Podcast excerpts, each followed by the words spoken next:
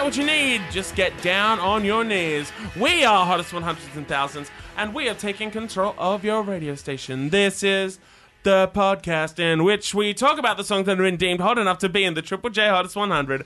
My name is David James Young, and I'm one of the four voices you're going to be hearing for the next hour or so. Joining me once again, Andrew McDonald. Happy to be here. Nathan Harrison. Hello. Adam Boncho's here. Yeah, I'm happy to be here as well for the time being. Present. time being, see how that goes. Yeah, well. I may just get shits and oh, who walk knows? out of here. You get shits or you get the shits? Ugh. Because Well, it just- is that different? Oh, yeah. Oh, yeah, big time. Either way, I'll walk out because that's just polite. Yeah, well, there's a, there's a di- uh, fine line between getting a shit and taking a shit. Is, is it better to give than receive? well, it's better to take one than get one. Truly, I don't think. feel comfortable talking about fecal matter when we're about to talk about fucking no doubt, Yeah, clean guys. it up. Come on. Let's show some respect. Let's re enter the tragic kingdom. It's no doubt kicking off the top quarter of the hottest 100. It's just a girl. Take this pink ribbon off my eyes. I'm exposed, and it's no big surprise.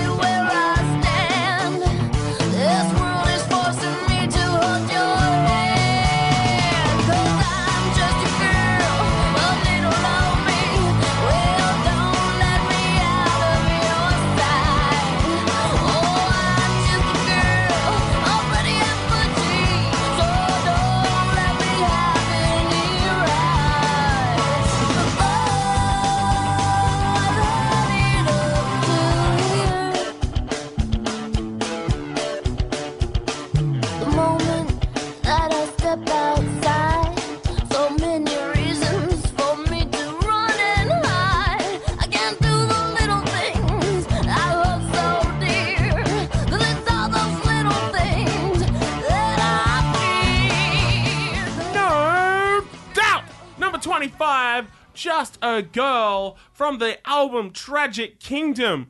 One of the defining songs of the 90s, one of the greatest hits in the arsenal of one G Stefani and one N Doubt. Like, doubt, comma, no. Doubt, comma, no. I was sorted on the D. I separate them just purely on the context of Gwen going on to have a solo career and doing some other stuff. Mm, definitely. I, I should also point out the uh, three other members of No Doubt this year put out an album uh, with uh, Mr. Davey Havok of AFI on lead vocals. No kidding. Yeah, they made an 80s. Is that what they call themselves? No, no. That's their full name. No doubt. No kidding. No kidding. That is truly amore. Uh, they went for the much less cool Dream Car for a name. Uh, it's an 80s synth pop record. is the album any good? I've only heard a couple of songs, but I quite like what I've heard. I'm interested to hear the whole thing. Two very different bands that I've had quite the affinity for over the years. Uh, and obviously, my love of No Doubt stems very much from this record. I think there were like six or seven singles from this record. Obviously, this is probably the most famous, apart from maybe Don't Speak. And uh, it's easy to see why this song has kind of held up as an anthem of the time. I think at this point, no doubt had just been through so much shit, and like Gwen had just gotten to this point of just feeling so frustrated with the tokenization and just like being dismissed or like overlooked or anything like that. Had it up to here. Am I making myself clear? Like, this is a fucking. Like, it's catchy as shit, but it is also just an absolute fucking tantrum against every fucking person that has belittled this band and fucking dismissed her and fucking overlooked her to, to fucking look like uh, to spite her and like go against everything that this band stands for or came to stand for. And I think that's why this song holds up. It is equal parts sugar and spice. It is big and poppy and catchy, but it's also done through fucking clenched fists and gritted teeth. There's a pertinent aggression to this, and like she'll kind of just sarcastically play up like. I'm just a girl, I'm just a girl, and then just, that's all you'll let me be, and just fucking, just comes out swinging. And I love that kind of channeling. It's, it's a Trojan horse because you just fucking go into it just like, yeah, catchy. And then you listen to the song you're just like, oh, wait, she's mad as hell and she's not going to take it anymore. I'm into that. So, like, you're being ambushed, but at the same time, you're just like, I'm okay with this. Like, you guys can take me. I'm all right with that. As we have discussed, I am quite the fan of Tragic Kingdom. I think it's a very important 90s record in relation to pop music and its evolution. And uh, I also uh, am fascinated by the evolution of this band in particular, going from a ska pop kind of band in the late 80s to more of a pop rock band. Like, Yeah, we, we all grew up in abandoned Scar. That's it. except me. Well, I mean, it's very relevant that you talk about the change of style, though, because this was like the first single that marked kind of the first of No Doubt's changes of style. Yeah, yeah. Um, so they were faced with accusations with this song of kind of selling, Selling out. out. Um, you it is, it Jinx, is you owe me a Coke. because there's definitely because definitely more along the lines of a of a pop song. You hear it, and you definitely hear it being very poppy. But I think what that actually reveals is Gwen Stefani's knack for just writing good pop songs and proving through this song that she's always kind of had that because that was the big shift really it wasn't any intentional change in direction from the band it was the fact that the principal songwriter eric stefani who i believe was a relation um, he took a step back from the band kind of as a whole and so gwen started writing songs and material for herself to sing which hadn't previously really been done by the band before so she was taking more of a, a, a step forward even though a lot of eric's work did still inform Tragic Kingdom. Yeah. Um, which was a big talking point for the band at the time because in the cover, um, there was a photo of, of the band that didn't include Eric. And Gwen was like, that's a bit crap. Like, we should we should probably put Eric in there so he's uh, in the back staring off in a Yeah, space it's somewhere. a total squint moment though, because Yeah, yeah, Gwen yeah, is that's very clearly the Yeah. central focus. Yeah, yeah. Um, Eric Stefani, fascinating dude. Like in general, in the way that his his story played out for No Doubt, and the way that continued to influence things. Oh from- yeah, yeah, yeah. yeah. He was a little bit sad that he that they needed the change because they were kind of stagnating, so they did allow other people to kind of step in and write. But that was kind of something that it made him feel kind of bad because he previously was such a ba- a big part of No Doubt, and so that kind of made him feel on the outer, which is why he went away. What he ended up doing was becoming an animator for The Simpsons. Huh. No shit. Anyway, I just I thought that was a really That is good trivia. really Yeah. interesting trivia. Yeah. Um, what's what's No Doubt's relationship to The Simpsons? You got it right there. I never really connected with No Doubt as a teenager when it would have been sensible for me to have discovered them. And like I knew obviously this song was everywhere. As you said, David, one of the defining songs of the nineties. And indeed Gwen as a figurehead of the nineties. Like Oh, yeah, in terms yeah, of yeah. in terms of fashion and style, like she's iconic of that kind Oh, of people are still imitating her style from back then to, this day, and she's seen as a fashion icon now. She is, and she- like, she's to- incredibly- like yeah. Still like with her contemporary looks. Yeah, Like, absolutely. I approached this song initially, like, and historically, I've done this as like, and no doubt in general, as a band that have like pushed pop and ska influences into punk rock, and that's not really where I would like have looked for music that Yeah. I'm into. And I, if I had come at it more just as pop music with influences outside of pop music, I mm. probably would have enjoyed them more initially. And now, I've, of course, gone back and revisited. And obviously, Tragic Kingdom's a landmark album for that kind of sound of 90s pop music with a, like, as you said, the Trojan horse nature of this as a very innocuous kind of pop song, but with a really brilliantly strong feminist message. It's Yeah. centralized in the music industry. And that's really great. It's, but, like, I still can't quite escape the fact that this song in particular, I find Gwen's vocals to be, like, they're heaps fun, but they're a little bit too cute for me.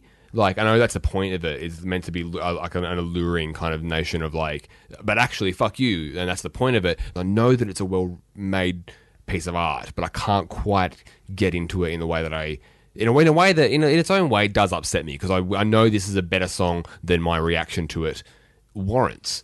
I don't know. It's not for me, and, I, Yeah. and that sucks, and it, it, it does upset me because I know because my partner is huge into No Doubt, and Yeah, she right. loves them, and like eh, tons of people I know love them. People I like, I, a significant group of my close friends really love No Doubt, and like I know when they were doing shows, like got back together a couple of years ago, it was a big event for some people, and that's really Yeah. cool. I had a Um, friend of mine that flew over just to see Yeah, uh, yeah. I, I, wish I connected with it more than I did. I kind of missed them as a band, um, and so don't really have that much of association. So what I get from this song is just kind of like, oh right, it's one of those radio songs that you're used to ignoring for the majority of your life. So it's it's kind of hard to dissociate from from that for me. Like it's it's just and, and one of those uh, omnipresent kind of radio hits that I'm so used to hearing. So it's kind of it's nothing I've ever had to form an opinion on. So to, to do that, I have to kind of wrestle with a whole bunch of a whole bunch of that kind of fog. um, That's fair. I just yeah, I, I think it's just a really good kind of like pop punk song. Like it's it's a lot Yeah. of fun. I like Gwen's vocals. I think she moves between those kind of modes really well in this song. Yeah, yeah, That yeah. sets it up. I like the post chorus. Oh, I've had it up to here line. I think that that just Oh, yeah. is a that's- great part of that's the song. big fucking index finger. yeah, fucking- like every Ah, yeah. every time it comes up in the song, it's like that's that's just a really great line, and and the whole band delivers it super well. It's just a good pop song. It's time to talk about a work of art, literally. At number 24, this is Everclear with Santa Monica. I am still living with your ghost. Lonely and dreaming of the West Coast. I don't wanna be your downtime. I don't wanna be your stupid game. With my big black boots I do believe I'll find myself a new place. I don't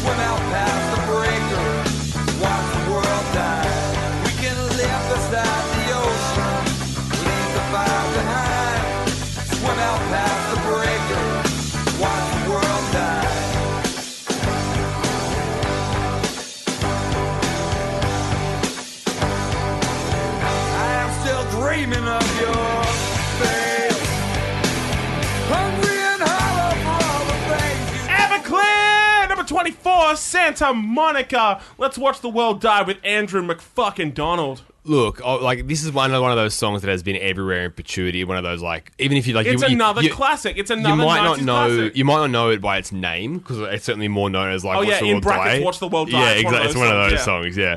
To me, this is like that '90s post grunge sound. I can't remember who said the quote that was um perfection is achieved not when you finish adding everything to a design, but when you take away everything you don't need.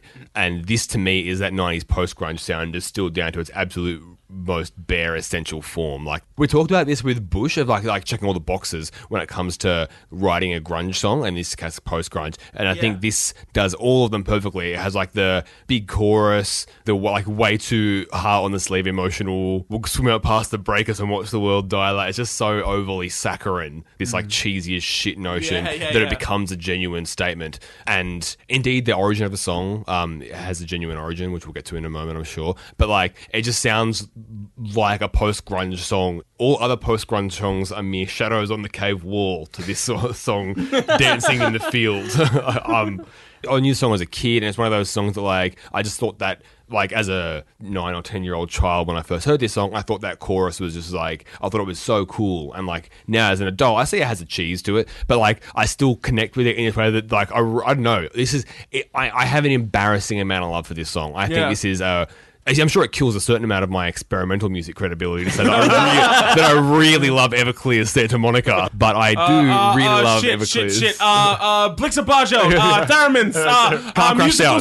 Yeah, yeah. Just broken bottles on repeat.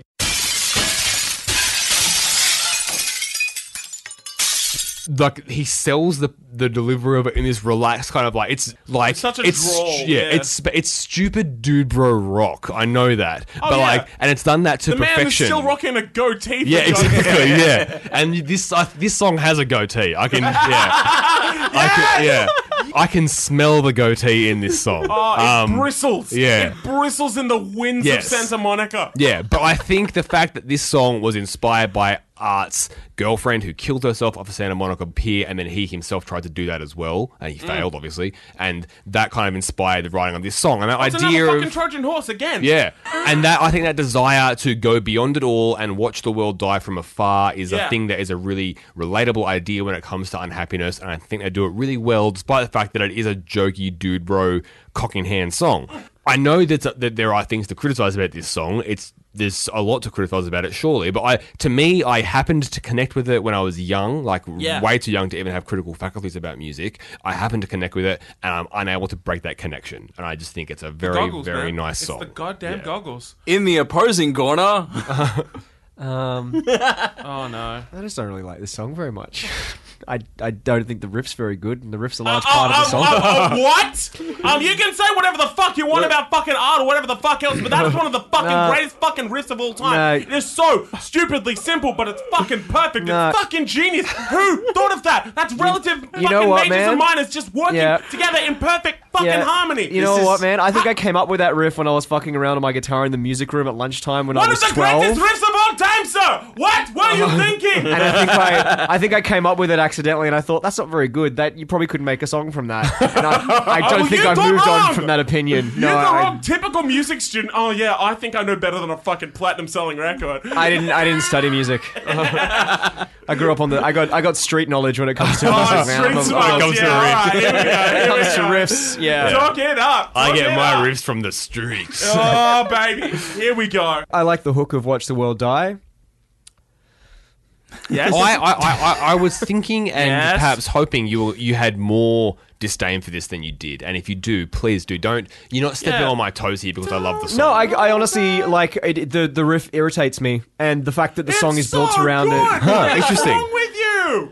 I actually do love the riff. I, yeah. No. I'm much of a riff. I really, but I, love the really don't It's like so it. good. I think the beauty of this song is that you you know you're at quite different points, but from the same place. Like it's you don't have different interpretations of the songs. You just have different responses to the same inter. Like, and that's kind like, of oh, it's nice. so dumb. It's so dumb. Exactly. That's I look. I I've never had a strong connection to this song. I know it because I've been alive. Um, since it I've came stood out. in the Yeah, yeah. presence of a radio. yeah, I've been alive since 1996, so I know radio this song. was turned on. yeah. I get it. Like, uh, it's a very simple riff. I think, you know, the bass actually does uh, a nice lot of work in moving the song through Yeah. and around that riff. Yeah. And that refrain about just, you know, going up past the breakers, just past everything else and just watching everything. I get how this is a super easy song to grab onto and to form a connection with and a bond where you're like, this song is important to me and it speaks to me. I can connect with these lyrics about wanting to just. I want to watch the world die, Nathan, but, but this just doesn't get me there. That's fine though. That like it doesn't Yeah. have to. But I, I think like I, I I think this is a really cleanly written song. I think this is really clean songwriting and how simple it is and how it Yeah, maybe there's maybe no it doesn't excess. affect you, but if, No. if if it does, it's super easy for it, to. it, to. affects me, but just only in the sense that it irritates me. But you know, I also think that aesthetics come into it to a certain extent as well. Like, there's nothing. ab- Yeah, I don't like goatees. But yeah, I think like there's there's nothing really mind blowing about this song, but it kind of has its hand out for you. And it's super easy to grab that hand and be like, you know, this is my song now. I'm doing this one, like it's like, oh, too slow. just brushing it back in my hair. Forever clear. Well, you know what? Fuck you guys. Everclear are coming back to Australia and they are playing in Sydney on my birthday. oh my oh, god, no, that's we're all great. going. No. Fuck you, Adam. At number 23, it's Regurgitator with I sucked a lot of cock to get where I am.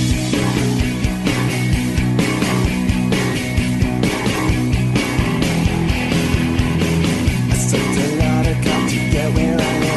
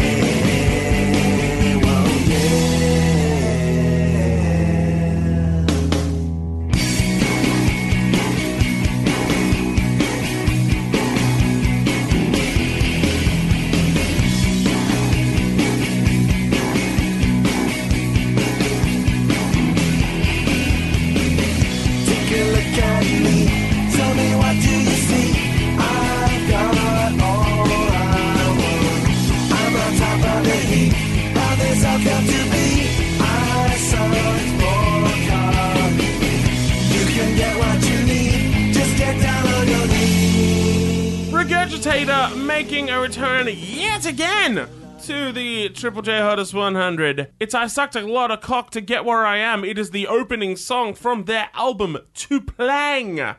Adam, Buncher. Yes. No, no, like, Too easy. Thank yeah, you. like Too easy. literally You're above easy. it. How'd you get where you are? What I realized when I was looking at uh, this song, i- it's one of the great things that we can ide- we can do with the hottest 100 is r- like it's a great diagnostic for what is an Australian song or what is an Australian sound at any given point in time, but also kind of more generally because what the hottest 100 is is a collection of songs. Quite a lot of them are Australian. Some of them are not. So you get to see I think like the 30 differences. something if these were Australian. So I think like last last week we talked about the Fauves. Um, and how like there was something about the way that they went about their aesthetic, the way that they talked about themselves as a band, um, the way that they communicated themselves musically that was uniquely and kind of archetypally Australian. And I think like Regurgitator are 100% that as well. Could you imagine like a British band or an American band tackling the same kind of concept for a song? They try and make it too much of a joke. Like I mm. feel like in a way they try and make too much of it. Whereas this is just kind of like straight out. It's purely vulgar. It's it's clearly stated. It just is what it is, and it's playing with this kind of way too like cute doo wop almost like harmonies going on. Uh, but you know, like again, just completely self deprecating, lazy. Almost sounding Yeah. in a way like it just it just doesn't care. Um, Well, the- he, he didn't get where he was by writing good songs. but it's, it just it demonstrates such a particular world weariness that extends to the band themselves as they're doing what they're doing in the moment. Like it's just just so little care, and, and in the most amazing way. And it and that to me is could only have been made by an Australian band. Really, could only have been made by Regurgitator. We've talked about them before as being like embodying you know the Australian attitude in music quite clearly. So like you know, holding it up as a as an example of that kind of straight away. I love that this these guys recorded Tu-Plang in Thailand without any real good reason for doing that. Thailand, Thailand seems nice. Two, Tu-Plang itself um, is actually Thai for jukebox. Yeah. Oh, Um, so they were embarking on And a the tour. aesthetic of of the album art and stuff is Yeah, like very, yeah, hundred very- percent. But I always wondered about that. But it turns out, like, and Warner at this time, who they were signed to, were like, "What are you doing? Why don't we just sunk so much money into this like What are you doing? this this cool weird Yeah. Brisbane band. They're too weird. Yeah, yeah. what have we done? because they were like, we're gonna go. We, we've booked these um, shows in, in Europe and in Japan. It was like, well, well, we we're gonna have a stopover in Bangkok anyway. Let's check out studios. And so they did. And they found this one with, and they described it as like being run by the. the Sucked a lot of Bangkok. oh, well done. Thank you. Um, they described it as like recording with the uh, with the Thai Bruce Springsteen. So I don't know what you're supposed to take Oh, from that, Lord. but you That know, like they were shooing chickens out of the studio at certain points as well. It's great to hear them talk about it. They shoot a lot of cocks. Glad you're here, man. It's it's just a super cool, super charming song, and it's in its Like, own you're weird right. Like, way. it's it's not like it's not poppy enough to like be like this is the pop song, but with the silly, dirty lyrics. Like it's still it's not quite pop sheeny enough. It's just like kind of innocuous pop rock. Yeah, like yeah, but it, but but then- it has this, Yeah. like kind of kind of behind it. Like I can see why people rally around it as being just like because I don't know, there's this this character here in, Yeah. in droves. Now there was one particular media personality. Yes. Mr. Alan Jones, radio broadcaster. So he he actually was campaigning. I don't know whether it was amongst other songs. or- Yeah, it was it was it a was general a, it, thing. It was Yeah. a, it was a sen- it was like a s- like a sensibility in broadcasting. Sure, thing. okay, mm. but this song was targeted. This was Well, this was one of the, this was one of the ones that came up at the time. I wonder why. But I think it's worth highlighting that it's not kind of the only time that mainstream media has kind of gone at Triple J for the kind of content that they No, of course choose to choose to put on. Did it again last year, didn't they? Well, Probably. I, I, it's just like it gets to a point where you're like, Yeah. oh, again, how Yeah, yeah, exciting yeah. for you guys. that- And yet, I think the best thing about that is you, we can say, "Oh, wait, that happened last Yeah. year," and Triple J continues to, Well, you know, yeah. to, to to put it across. And like, it's great that Triple J do that. So I don't know, like, I think it's worth highlighting that to to an yeah, extent. no, absolutely. I, I think this song is great. Like another like. Even though it's like their, f- the first song of the first album, so that's, Yeah. that's a very funny to Yes. have this song. Like you're not anywhere yet, guys. it is great. Um, Yeah, I didn't even consider that. That's great. But like outside of Tism, is there an Australian band that gave less of a fuck than Regurgitator? Like That's a very good this point. is the first song on the first album ostensibly radio friendly, but butchering any chance of crossover success. Oh, yeah. delightfully. The fact that like this song is like like it's like, obviously it's a riff on like the putrid shit heap that is the major label industry. Uh-huh. Um, like it's, it's almost not worth even bothering to, to, bi- to dissect the lyrics. It- it- it's No, you- you get exactly it. what it is. You get it, yeah. yeah, you get it, and it's just delightful. They they just like like some of the lyrics are like when it's just rinse out and do it again or whatever like that. Like, like it sounds pretty fucking vulgar. Yeah. and, that- and that is great. And it's just yeah, these like it's so you're right in its australian Australianness. There are other bands that could definitely internationally outside of Australia that have taken on and taken pot shots at the music industry. Obviously, bands do that semi regularly. It's a done thing, particularly not so much now because we're kind of beyond that cycle. Yeah, yeah. Thank God. But now, back in the day, certainly happened all the time. But not not with this kind of like lizard brain dumbness. Like it's just Yeah, like yeah. yeah, I like I sucked a lot of cock to get where I am. There is no entendre. It's not even. It's No. there. It's it just is that, and that, that that is so Australian, and it's one of those things that's like fucking a. It's one of ours. What's funny is that Warner loved the song, Yeah. But they didn't love the title. Obviously, and so they yeah. were they were trying to talk them around from that, and the Gurge were just like, "Nah, that's that's what it's called. It's that." Yeah, that." Quan Yeah. said that uh, I believe they bandied other more palatable titles about rinsing comes to mind, but inevitably they caved to our infantile demands. Like, well done, Love Quan. you, Gurge. Well done. Yeah. What would you pick as the alternative title for this song? What I'd like is I would like to hug and kiss you. I shook a lot of hands to get Shook right. a lot of hands. Yeah, there that's we it. go. Bought a lot of lunches. I ate a lot of lunch. To Went, get on- went on a lot of coffee runs. I interned for six months to get where I am. Didn't eat a lot of brunch out.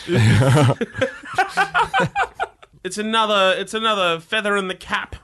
That fucking weird feathery cap of fucking regurgitator, who wear feathery caps all the time because they're regurgitator and they do whatever the fuck they want. and there- there's chickens around, so they're just Yeah, plucking 'em. exactly. Yeah, there They're you just go. picking them off the chickens. picking 'em off Sick them on a chicken.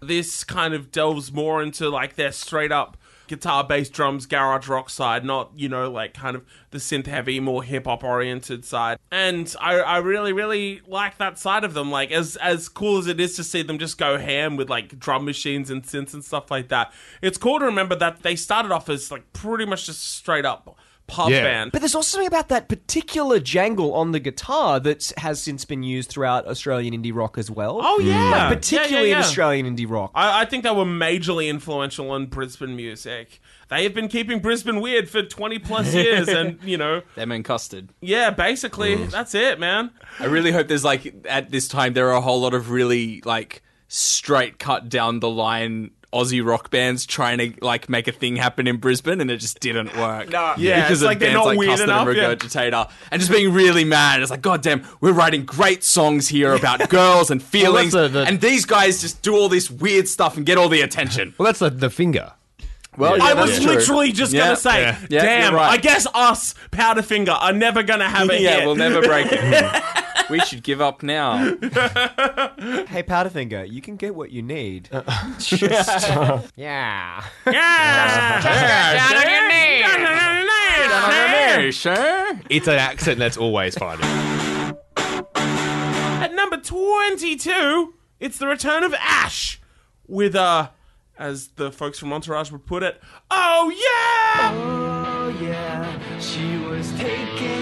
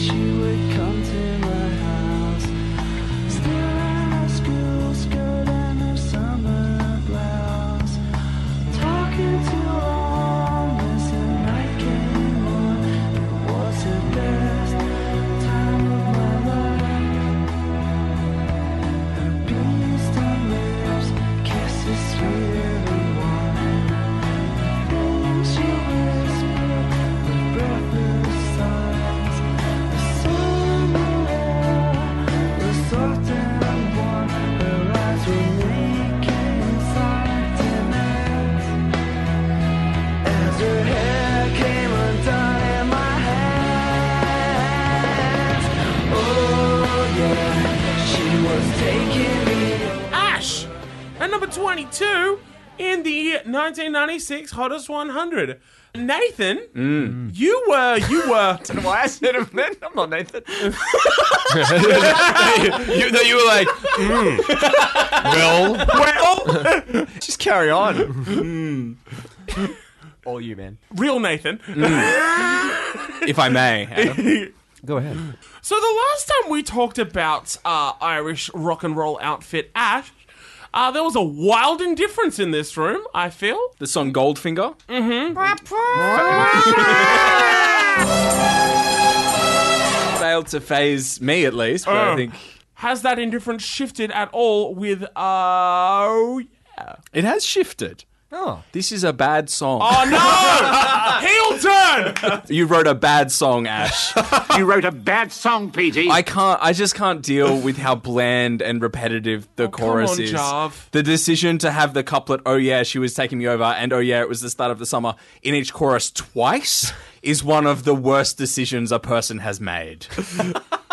In the history of decisions. Yeah, Yeah. yeah. the verses are also very bland. I just don't understand the appeal of this song in the slightest. Um, this to me is like you, you know, if you were a '90s band putting out an album that had one or two good songs, like a lot of '90s bands did, you would bury this at like track 11 or something. This is like nah. Yeah, other Nathan here. Look, I I kind of agree. Good. because like it, it's it's kind of just like pavement if they had diabetes. it's so so so sugary. Nathan the third here. This is no good. This is no good. We'll get to you, Nathan the third. but like, it's just the strings is just like overly romanticized, and it's just like they're just like, oh yeah, man, this old romance that I had. Motherfuckers, you're 12. you don't get to get nostalgia until you're old and everything's shit. Oh, shut that's, up. That's the glory of nostalgia is that, you know, you can relive the past that's good in lieu of what you don't have, which is anything. So it's, so it's like it's like dogs trying to be people. I think it's adorable and charming in its own way, but in the same way that you know there's a dog at the table, mm. you know, like you don't you don't want it there for they're long. dogs and they're playing poker. Ah! I don't. I don't even think this is charming. This is just no. It's just, I think there's something there's some there's some kind of youthful charm about it in the fact that they're talking about her kiss was as sweet as wine and they're not legal age to drink. like Which I definitely stops Irish people from drinking, you know. and and you know when you think of like wine, you do think of sugary sweetness. well yeah exactly. It's, I mean Maybe because dessert wine. This is Nathan the Fourth here. I'm, I'm more side Nathan the First than anything. This is this is not a great piece of music. More than the previous Ash song, I get I kind of see this as like what they're trying to do with their like Britpop, but with like American sensibility, I guess. partly I do it out of Schadenfreude, and partly out of like like actual genuine connection with other humans. Like seeing the YouTube comments on 90s rock songs where people say like, "Oh, this was a huge part of my life growing up." Mm. Because occasionally you see something, you see a gem where it's just like, "This was the song that I met, met my husband to," and you're like, "That's fucking cool." And that's always a really sw- sweet sentiment when you see those kind of things. And this one is just like, "This song was my teenage blah blah blah." And no, no, no, I'm also into this song, man. I'm man. thinking Erica in the back seat to this Yeah, song. yeah. Heaps of those kind of things. Um, I'm memory. thinking Nathan the Fifth. and I pled the fifth. Um, but like, and like, and there's a huge amount of that for this. So I, I get that there's a huge nostalgic attachment. For if, if you were like maybe 17 when this song came out, and now when you're Yeah. like a 27 year or 37 year old looking back on it, then I can see why that would be nostalgic. But like the song itself is pretty Oh, like, no, that's gross too. yeah, it's like it, the song is a pretty much like a four out of 10 piece of crap. Like, Fucking hell, you I guys are so mean. Did you love it? Oh, I don't love it, but like it's not even my favorite Ash song. It's just it's just one of those ones that I've just always found perfectly fine and likable and, you know, like sweet. I never really thought that deeply into it. You guys have No. just you guys have just made a very focused and fucking planned attack. And I I I, I, I feel kind of ambushed. Like I, I I I did not expect this. Like maybe with Ash, I have to now expect the unexpected because when we originally talked about them, I'm just like, oh yeah, Ash. You guys all know Ash. And you're like, who the fuck are Ash? Yeah. I'm just. and now you're like, oh, you guys Ash, you, you, you just don't mind Ash, do you? And then we're like, no, we fucking hate Ash. just swerve after swerve after swerve. I hope there's another song and I can like really love it. love it hard. It will So be my do hill to die on. I've always enjoyed Ash. I like this record a lot. I never thought of them as being a band that could be hateable. I still stand by the fact that they're slightly charming. But Well- there's some well, hate over this corner. For from- this song, and this OG is a loaded Nathan. question because there there aren't any. But what are the things to like about this song? What a bad job interviewer you would make. Yeah. No, this is I, a loaded question, seeing as there aren't any. But what skills do you bring to the role? I've always thought the chorus was just simple and, and, and catchy. Like, I, I never really thought too deeply into it. Maybe. Maybe that's the point. I don't know. Like, it, maybe it's just supposed to be like a, a simple, sweetly like semi nostalgic sort of song. And like, I like the guitar tone, and I just yeah, I like that kind of playful naivete that that plays into a lot of this record. I'm not going to them for fucking crucial realism. Like the biggest song of this record was a song called "Girl from Mars." For God's sake, spoiler alert. Look, I, I don't bear any, any ill will towards anyone that enjoys this song. I just like listening to it, and particularly it came in at number 22. There are 88 songs that it beat in this countdown, and I just, for the life This of me, beat Frank Bennett. yeah, yeah, exactly. Mac, you think? But I just, My I just forced meme of the year. cannot see the appeal for the life of me. That's all right. Maybe someday. Maybe when you're a little older. yeah. The truth is out there. Maybe it's here. Let's find out. At number 21 is the Foo Fighters with the cover of. Down in- Down in the Park. Down in the park. Down in your park.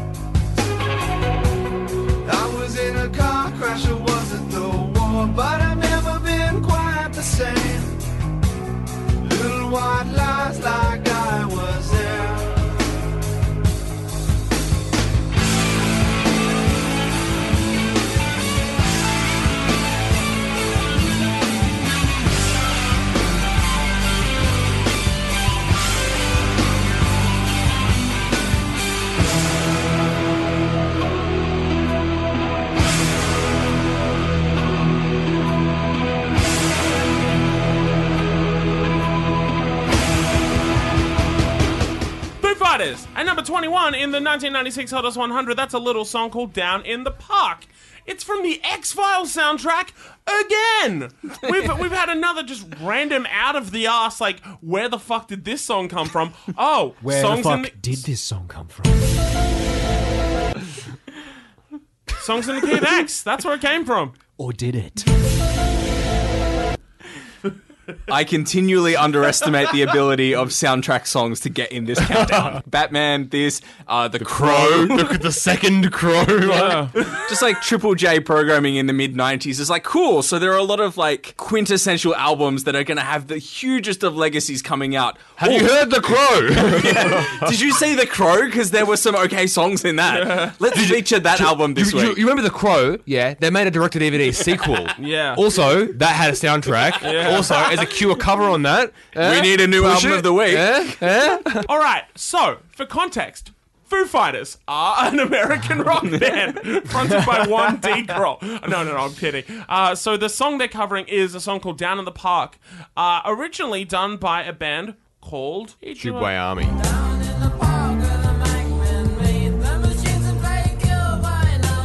Gary Numan's band. Yeah, yeah, yeah. So Gary this is the band that Gary Numan was in before he broke out solo and became the iconic car driving motherfucker that he is Car today. enthusiast. Here in my car, I feel safest of all.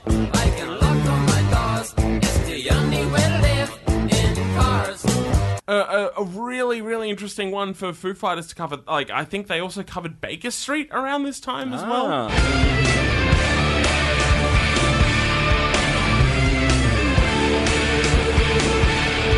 For some reason, What's really interesting about the fact that Foo Fighters chose to cover this Tubeway song, though, is that from what I understand, Tubeways were slightly more rocky prior to this song, and then Numan kind of pushed them towards the more Numan electronic era, Mm. and the Foo Fighters took it back to being rocky. Reclaimed it. Yeah, it. you know, like it's a bit. Oh no, no, no! This is Take back song the now. rock. How Yeah. dare Dave you? Grohl would totally run a campaign called "Take Back the Rock." But I, I, but I've got to say though, like what this does, um, it's clearly an earlier Foo Fighters song than than they came to be known, kind of thing like that. So this like, is between the first album coming out and Colour the and the Colour and the Shape. Shape. yeah, Their best album. And Unquestionably. and this is like this isn't what Foo Fighters went on to do. Like there's a there's a No. there's space and and non-essential. are you thinking what I'm thinking? The sliding doors moment where they kind of went down this rabbit hole. Yeah, they Dave- didn't write Everlong. They started Grohl would be blonde, weird, yeah. like darker sort of songs. Yeah. I always like seeing because I know they're quite disparate genres and also disparate fan bases. I guess mm. synth rock and new wave and traditional rock music. And I always I, I always like seeing when they try and when they cover one another and see how that kind of works. And this it's straightforwardly done, but still Yeah. manages to channel some of that synthy new wave like "Ba-da-ba-ba" sound in Yeah, it. yeah, I'm yeah, like yeah. it shows Oh yeah, that lead, that Pat Smear lead, Yeah. sounds so good. Like those hum, those pitched harmonics. Exact- yeah, that's it, yeah. Oh, so so good. And there's still something about the mechanical nature that's still kind of communicated. They soften it a, the edges a little bit, like it's Yeah. the, the original's very straight lines, but there's something like Yeah, I think this actually might have been one of the first proper full band recordings of Foo Fighters because Yeah. obviously when Wouldn't first surprise Foo me. Fighters album was just all Dave. So it's interesting to kind of now think of Foo Fighters not as Dave Grohl's side project, like to think of them as an actual band now. Like it also got me thinking because normally you would never put Dave Grohl and D- Gary Numan in the same sentence, but having now like heard him sing this song, I'm just like, oh wow, like Dave Grohl's like lower, like calmer, like not "Wow!" register. it's quite nice. He do- A, A quite nice, and B resembles Gary Numan's d- way more than I would ever give it credit for. he does a good Numan here. Like, yeah, it's- like, it- it- but like, like his all his his normal singing, like, kind of also is reflected in that, like the kind of, ah, like the kind of lilts, Yeah. in his in his own like lower le- lower level vocal style. the fact that it's not mixed at the front, like Yeah, yeah, it's yeah, that- yeah. that's not something they ever really pursued much because the like there are obviously various elements of the band and like I love Pat Smear's guitar work, but the, like the Foo Fighters are obviously the Dave Grohl experience, Yeah. and having having him at the front of the mix makes perfect sense for those kind of songs. Like you wouldn't ever hear like Best of You without him at the loudest part of the mix, obviously, and like but having it here in like it works a for a Numan cover and, a, and an X Files soundtrack piece to have it like not be at the fore, but it's it gives a side of the Foo Fighters that I didn't think they had in them, and they mm. do that pretty well. And it's like it's not a spectacular cover, but I think it gets the job done, and it's shows showcase the side of the band that part of me wishes they had pursued. Absolutely. Well, I think they had the time and, and space to be able to do that now because they're only starting to kind of be big. They're, people don't have expectations as to what the Foo Fighters are just mm. yet. As, mm. as Dave said, they've only just kind of formed as a, as a whole band s- as opposed to something that Dave is playing with just in his own musical right. I mean, I think this is across the board with a lot of bands as well. Like, after they've kind of done one thing, then Yeah. you shouldn't be necessarily surprised to see them do, even if it's not something they return to for a second album necessarily, but a, a handful of just kind of experiments. Um, Yeah, yeah, in- yeah. In, in, between that. it isn't really a thing that happens so much anymore. But that's why like B sides and soundtrack songs are good examples of like good, good chances to showcase that. And Obviously, covers as well. Like I've often said, you, you, you know, we talked about.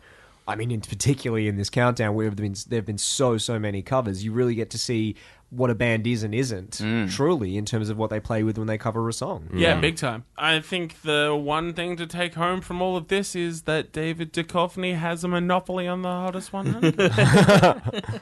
or does he?